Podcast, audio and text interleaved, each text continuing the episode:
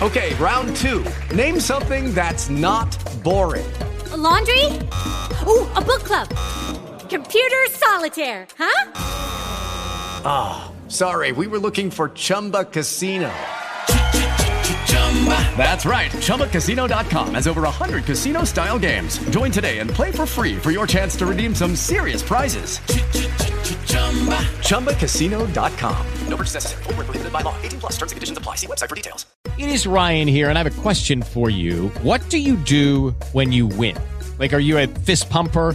A woohooer, a hand clapper, a high fiver. I kind of like the high five, but if you want to hone in on those winning moves, check out Chumba Casino. At ChumbaCasino.com, choose from hundreds of social casino style games for your chance to redeem serious cash prizes. There are new game releases weekly, plus free daily bonuses. So don't wait. Start having the most fun ever at ChumbaCasino.com. No purchase necessary. BGW. Void were prohibited by law. See terms and conditions. 18 plus. I podcast L'Espresso. BFC Media.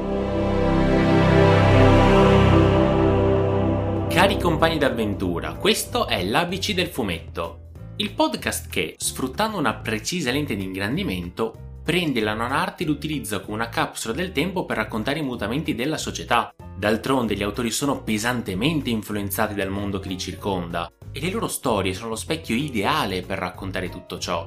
Mettetevi comodi e preparatevi a questa avventura insieme. Nello scorso episodio abbiamo trattato la nascita e lo sviluppo del medium fumettistico in Gran Bretagna, con tanto di nascita di Alice Loper, che per una buona fetta di studiosi è il primo fumetto della storia, oltre che il primo fumetto disegnato da una donna. Il successo che porta successivamente a far emergere la narrazione a immagini su suolo britannico deriva chiaramente dal successo commerciale di Alice Loper, ma anche e soprattutto dalla crescita della stampa popolare come cultura di massa e anche dalla trasformazione della cultura della stessa classe operaia.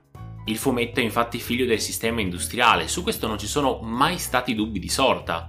Quindi, per capire come mai, a una certa, in Gran Bretagna si vendessero tanti giornali, ma pochi fumetti, bisogna parlare delle precondizioni del mercato editoriale.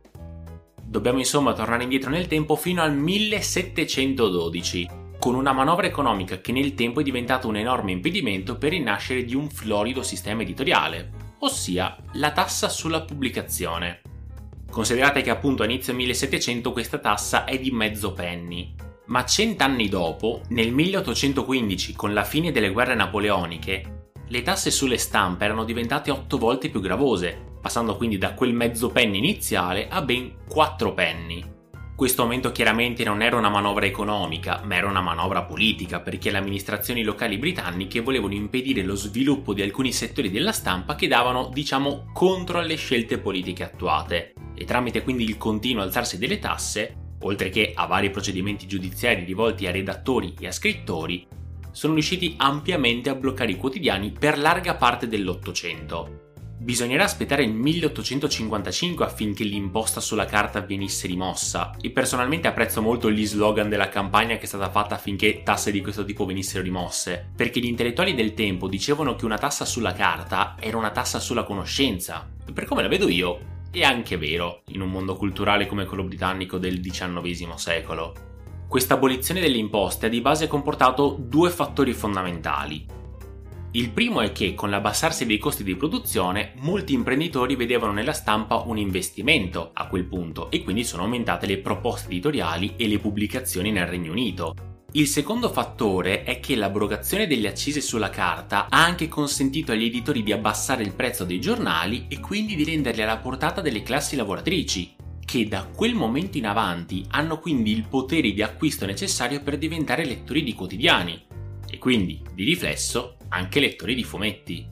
Esattamente come per gli Stati Uniti, un altro fattore di enorme rilevanza per l'emergere del fumetto è stato il flusso ferroviario, perché i treni diventano talmente tanto importanti nella quotidianità lavorativa delle persone che si inizia a sentire il bisogno di avere un intrattenimento vero e proprio per i viaggi in treno. E il fumetto, essendo un medium perfetto per questo scopo, ben presto inizia a essere chiamato letteratura ferroviaria. Però, se da una parte ci sono similitudini con i cugini americani e quindi dei punti di contatto sociali e culturali li possiamo trovare, sappiamo molto bene che il mondo del fumetto britannico a una certa si è praticamente stoppato mentre negli States è diventato un vero e proprio colosso economico. Le differenze tra queste due nazioni sono sostanzialmente due, una di natura pratica e l'altra di natura sociale. Nel Regno Unito la stampa destinata a un target adulto è sempre rimasta ben separata da quella per bambini e adolescenti. Mancano insomma quelle storie che negli Stati Uniti venivano pensate per l'intero nucleo familiare. L'editoria britannica si focalizza totalmente sul target di riferimento senza andare a proporre storie popolari che si potessero adattare a chiunque, e viene da sé che più una storia è pensata per un gruppo ristretto di individui e meno quella storia vende. È perfino banale dirlo, no? Col senno di poi, a noi sembra scontato, però evidentemente non lo era per gli editori britannici dell'epoca. Se negli Stati Uniti abbiamo il fumetto della domenica bello, colorato e destinato a tutti i componenti della famiglia che se lo leggevano no, tutti insieme in quel momento di condivisione familiare, in Gran Bretagna ci si sogna delle storie simili e considerando che è stato quel tipo di storia a rendere il fumetto così famoso e rilevante nel panorama a stelle e strisce, viene da sé che era inevitabile un collasso del fumetto nell'impero britannico con questa enorme differenza. E c'è in realtà anche un'altra importante differenza con i cugini americani. Nel Regno Unito non nascono i sindacati del fumetto e questo fa sì che la distribuzione di questi fumetti sia estremamente ridotta. Manca proprio la capillarità manca un ente che prende una storia a fumetti e che la consegni in ogni angolo remoto della Gran Bretagna. Questo fattore chiaramente abbassa le vendite, ma ne abbassa anche la fama, perché se i fumetti non arrivano su tutto il territorio, non tutti gli abitanti dell'impero britannico leggeranno fumetto e parleranno dei fumetti che hanno letto. Tuttavia, nella seconda metà dell'Ottocento gli esperimenti editoriali non sono affatto mancati, e sulla scia quindi di Alice Lauper nascono molte realtà che cercano di emularne il successo e i guadagni. Ma, cosa ancora più importante, questo processo ha dato impulso a tutta l'evoluzione del fumetto britannico, rendendolo più divertente e più allusivo, con quella stretta attualità che sarebbe poi stata una caratteristica essenziale nei fumetti della Gran Bretagna.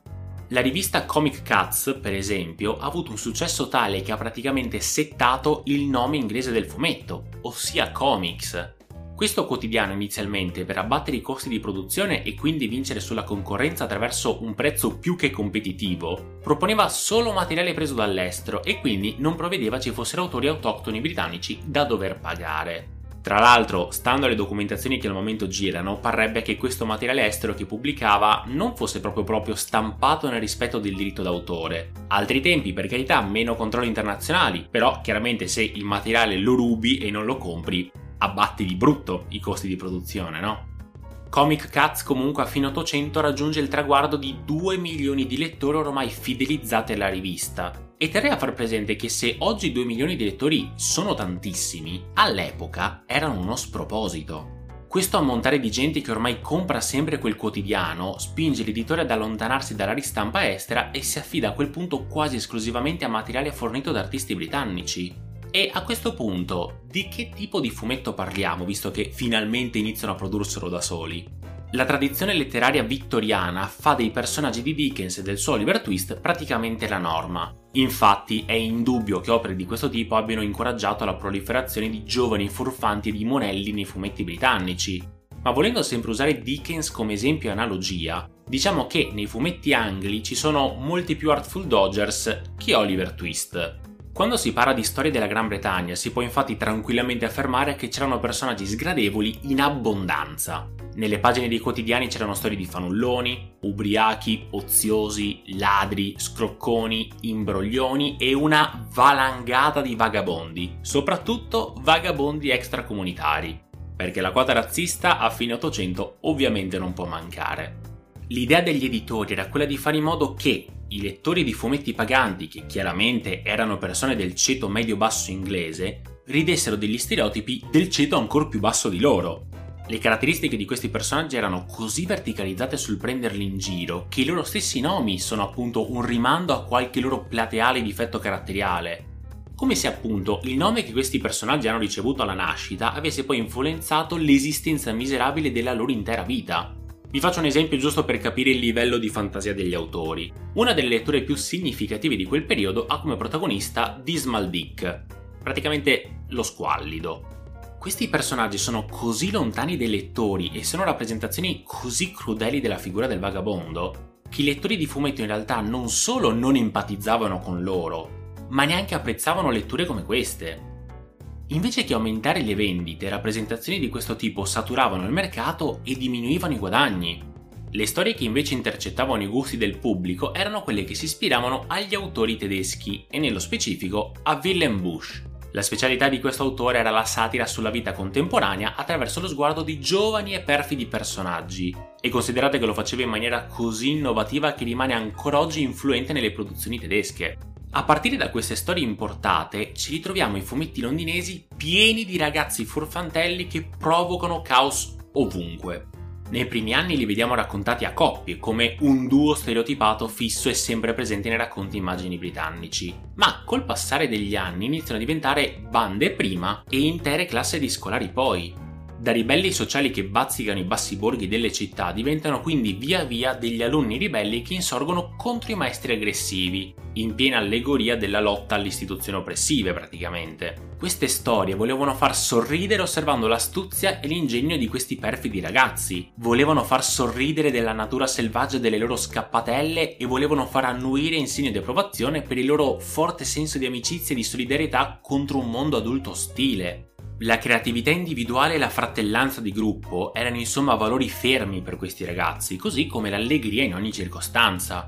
Queste pubblicazioni, seppur famosissime ed estremamente amate dal pubblico, hanno però avuto un terribile effetto boomerang. Come detto a più riprese, il fronte sociale del fumetto tendeva a essere quello delle classi inferiori, con vagabondi e altri disadattati come protagonisti che poi è lo stesso pubblico, lo stesso contenuto che anche il cinema degli origini aveva. Non a caso abbiamo parlato spesso di Charlie Chaplin nei podcast scorsi. Il pubblico cinematografico era prevalentemente della classe operaia, così come anche i lettori di fumetti. E un target di questo tipo cerca storie in cui l'omino protagonista trionfa contro ogni previsione. E sia i fumetti che il cinema erano però considerati culturalmente di basso livello, proprio perché appunto andavano a parlare a un target così basso locato rappresentavano insomma, secondo il parere comune, il peggior tipo di cultura popolare prodotta in massa, orientata esclusivamente al divertimento del proletariato urbano e senza alcuna pretesa di merito artistico. Gli editori di fumetti hanno tentato di contrastare questa percezione, eh, sia chiaro, ma puoi mettere tutte le allegorie che vuoi, Puoi sovrastrutturare quanto ti pare una storia, puoi parlare anche di massimi sistemi se ti gira, ma se i protagonisti sono ragazzini ribelli, l'elite culturale vedrà le tue storie e dirà che sono per ragazzini, senza considerare tutte le implicazioni e tutti i significati sociali e culturali che in realtà storie come queste avevano. E se l'elite culturale ti affossa le storie, il grande pubblico seguirà quelle opinioni a ruota in un attimo. E quella percezione crea un loop di problemi editoriali, come un cane che si morde la coda praticamente. Se il fumetto viene visto come un prodotto per bambini, gli adulti non lo comprano e non lo leggono, e quindi si abbassano gli incassi della filiera fumettistica. Se non si vendono le storie per adulti, queste poi non vengono più fatte, perché farle vorrebbe dire andare in perdita, e quindi si punta solo alle storie per ragazzini. E se si fanno solo storie per ragazzini, allora gli adulti e l'elite culturale sono anche giustificati nell'ostacolare la diffusione del fumetto, e quindi di nuovo, ecco che altri potenziali lettori si allontanano dal medium e via di nuovo con il loop. È una caduta libera totale su quel fronte. Ribadisco, gli editori provano in molti modi a invertire la tendenza, a spiegare che avevano un valore culturale artistico, ma non era facile. Ancora oggi per molti il cinema e il fumetto sono un'arte bassa, figuriamoci com'era la percezione più di cent'anni fa. Sono poche le storie che sopravvivono al passaggio dall'adulto all'infante e molto in tal senso, per fortuna, dipenderà da Tom Brown. Il suo approccio è brillante perché riprende la figura del vagabondo, che viene vista per appunto con un target adulto, ma ne rompe totalmente gli schemi attingendo dalle storie con protagonisti coppie di ragazzi ribelli. Quindi prende la narrazione che funziona, ma cambia il suo protagonista mettendoci quello che, secondo il sentir comune, sarebbe il personaggio per l'adulto ideale. Crea quindi Willy e Tim, una coppia di vagabondi che trasudano sicurezza e allegria. Stereotipi totali, eh? uno alto e magro e l'altro basso e grasso, però sono personaggi in cui è possibile identificarsi finalmente e quindi i lettori di quotidiani adulti sono invogliati a seguirne le avventure. Un'altra strategia per cercare di intercettare il pubblico adulto è legata a doppio filo alla prima guerra mondiale e alla propaganda patriottica che è stata fatta, perché alcuni editori, per trovare appunto il plauso dei lettori e anche la valorizzazione dalle istituzioni e quindi dall'elite culturale, hanno associato le proprie storie alla monarchia e all'impero. Negli ultimi anni dell'Ottocento i fumetti celebrano il compleanno della regina Vittoria con dichiarazioni tipo God Save the Queen o Long Live the Queen, quindi diciamo con varie storie e varie affermazioni per l'appunto di stampo patriottico. Lo scoppio tra l'altro della seconda guerra anglo-boera nel 1899 ha poi fornito ai fumetti l'opportunità di affermare ancora di più il proprio patriottismo. Ed ecco che per esempio i due vagabondi di Brown, quindi Willy e Tim, si pongono a guida di un vero e proprio esercito di vagabondi per spingere l'opinione pubblica a screditare i coloni sudafricani di origine olandese, per l'appunto i boeri.